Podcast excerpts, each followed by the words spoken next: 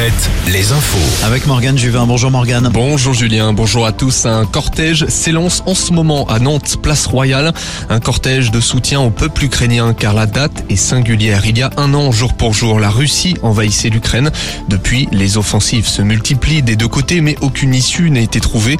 La Suède et la Pologne annoncent l'envoi de chars.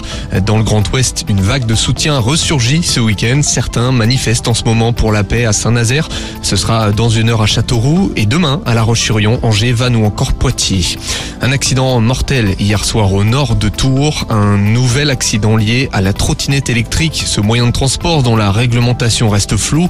Une femme de 43 ans a été percutée de plein fouet par un poids lourd vers 19h avenue du Danemark. Les secours n'ont rien pu faire, elle laisse derrière elle trois enfants. Dans la Vienne, un festival dévoile de nouveaux noms.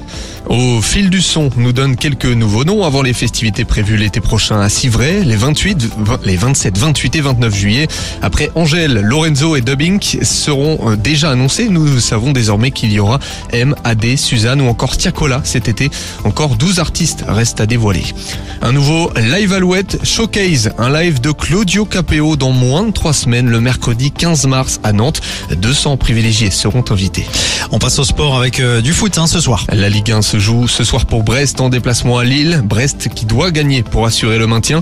En national, Cholet et Saint-Brieuc jouent à domicile, Le Mans à l'extérieur. Et puis, derby du centre Val-de-Loire entre Châteauroux et Orléans ce soir. Un mot de rugby avec la 22e journée de Pro D2. Angoulême, avant-dernier, reçoit Montauban, deux places devant. Et puis, Vannes accueille Aurillac. Du hand aussi.